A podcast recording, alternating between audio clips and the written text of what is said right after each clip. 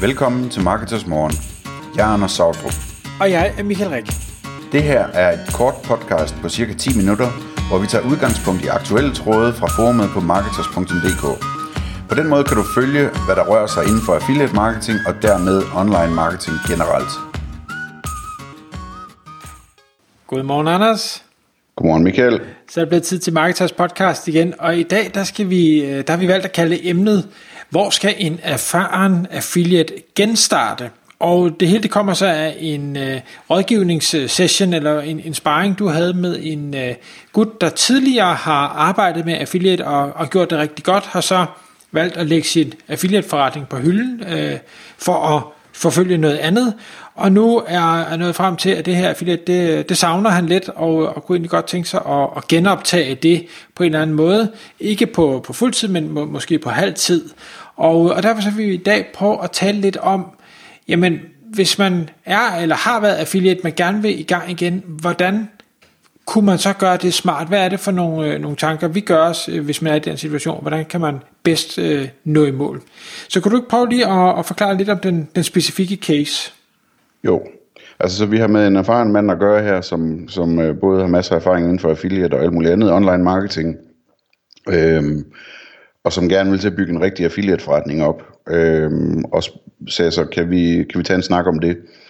Og, og så sparede vi lidt frem og tilbage omkring den del. Øh, hans tanke er umiddelbart at starte en øh, 2, 3, 4 øh, forskellige projekter, altså 2, 3, 4 hjemmesider øh, i forskellige øh, nischer eller brancher, og, og så øh, bygge noget op der. Øh, og en ting, som han sådan er meget opmærksom på, det er den her konsolidering, som, som der er i affiliate-markedet i Danmark i øjeblikket, og som du og jeg, Michael, har talt om forskellige gange, også her i podcasten. Altså det her med, at der er nogle større affiliate-selskaber, som øh, opkøber affiliate-sites og ligesom sætter nogle store strukturer op omkring øh, teams, der, der håndterer den løbende optimering og, og vækst på de her affiliate sites osv. Så, så vi talte en del frem og tilbage omkring, hvad det betyder for ham, når han skal starte et site. Altså betyder det for eksempel, at, øh, at, at han risikerer, at, at øh, de kommer trumlende ind over ham, hvis han finder en god niche, øh, fordi de har en større organisation og, og har adgang til endnu bredere linkbuilding og hvad ved jeg. Øh, hvad betyder det, hvis han vil sælge sitet til dem? Øh, betyder det så, at hvis de ser, at han har fået en rigtig god idé, at de så selv løber med den og, og den slags ting? Øh, og, og der, hvad skal man sige, min, min besked til ham var egentlig mest, at, altså selvfølgelig har han en pointe i de der ting, men øh, på den anden side, så kunne man også se det sådan, at det er en mulighed for ham for at bygge et site op, der tjener 1000 eller 10.000 eller 20.000 kroner øh, om året, eller 100.000 kroner om året, eller hvad det nu er. Øh, og, og så have mulighed for at sælge det, og komme i gang med noget andet bagefter. Øh, og simpelthen at sælge det for, for tre års indtægt, eller et eller andet den stil. Øh, og det kunne han jo selvfølgelig godt se, at det, at det kunne være interessant, fordi så kan man ligesom koncentrere sig om øh, det, som man synes er sjovt, som at bygge et site op, og så, og så øh, springe fra eller nogle andre til over, når, når man synes, at man er nået til det niveau, man vil, og hvor man så ligesom får en øh, klækkelig indtægt ud af det, som man eventuelt kan geninvestere i, øh, i andre øh, projekter. Og det kommer vi lige tilbage til det med, øh, med budget og investeringer osv. Øh, jeg sagde også til ham, at det ikke nødvendigvis er noget, man skal frygte så meget, det her med de her større organisationer, at de er så meget tungere og skarpere, end man selv er. Øh, fordi det er de altså ikke nødvendigvis. De er, de er super dygtige osv., men, men lige snart man begynder at opbygge sådan en organisation, så løber man jo også ind i nogle hovedpiner omkring, om man kan finde folk nok, der er dygtige nok, og, og så videre. Og når man har en masse sites, som et selskab ejer, jamen så kan man måske ikke rigtig holde ordentlig fokus med, med øh, topkvalificeret arbejdskraft på hver eneste site.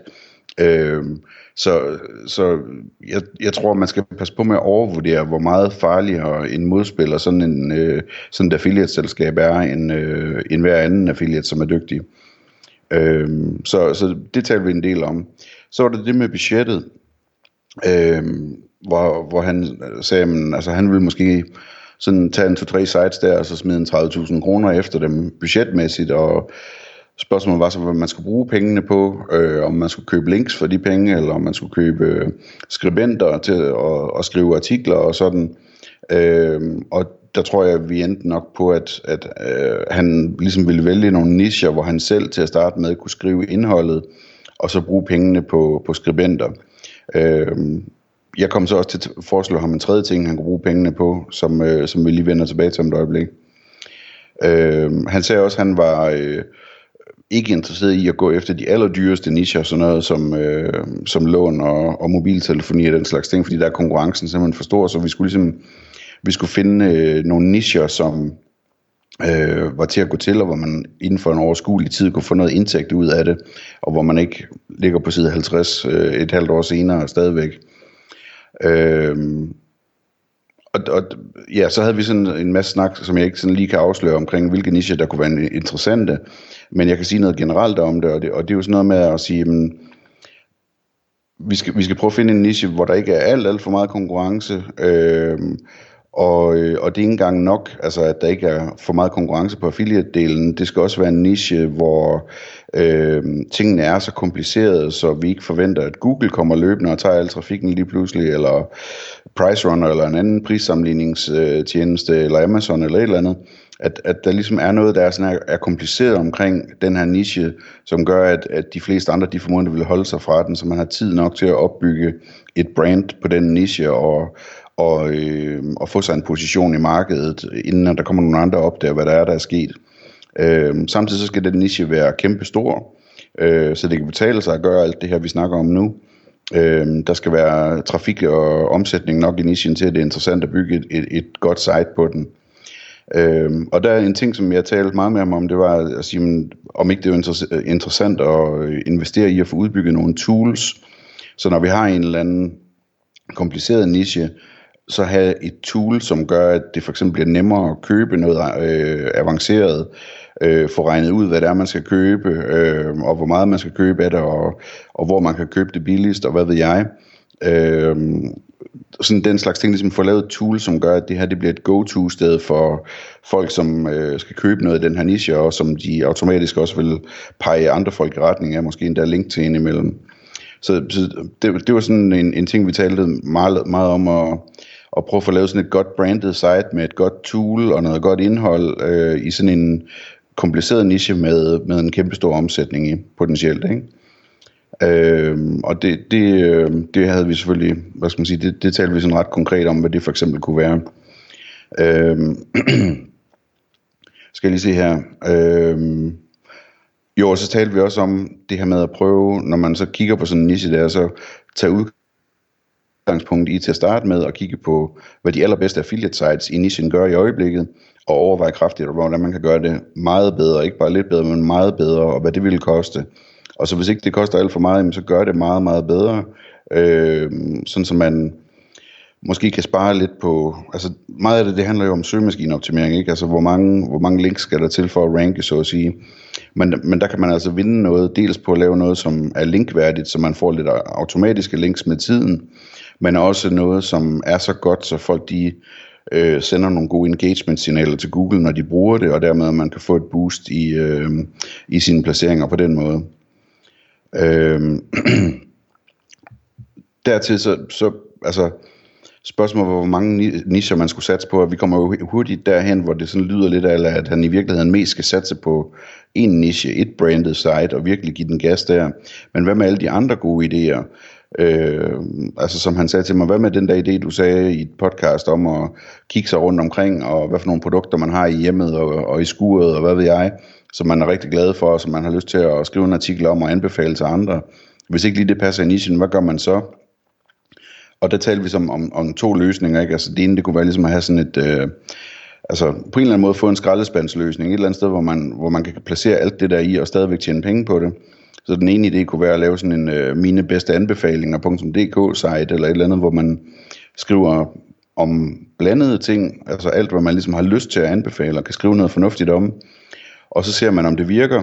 Øh, man får i hvert fald nogle gode engagement-signaler på sådan en artikel, hvis man gør det rigtigt, fordi at det er en ægte anbefaling og, og ægte viden om produktet osv. Øhm, og så kan man sige, hvis, hvis, det, hvis det ranker øh, over tid godt, og man begynder at tjene en masse penge på det, så kan man jo så overveje, at man skal lave et helt site inden for den niche, og så bare redirecte den her underside derover.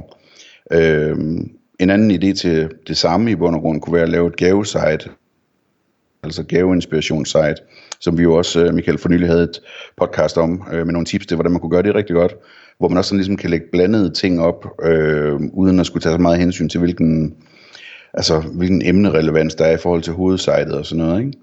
Så det var øh, kort fortalt øh, de ting, vi var igennem. Hvordan nåede, nåede I frem til en, øh, en konklusion, eller blev han klogere, ligesom tænkte, det er den her retning, jeg skal gå i, eller Jamen, han er en klog mand, så, øh, så han, øh, han ville begynde at undersøge lidt, og, og så vil han sove på det et par gange, og så, øh, så taler vi videre om det om et par uger igen. Tak fordi du lyttede med. Vi vil elske at få et ærligt review på iTunes, og hvis du skriver dig op til vores nyhedsbrev på marketers.dk-morgen, får du besked om nye udsendelser i din indbakke.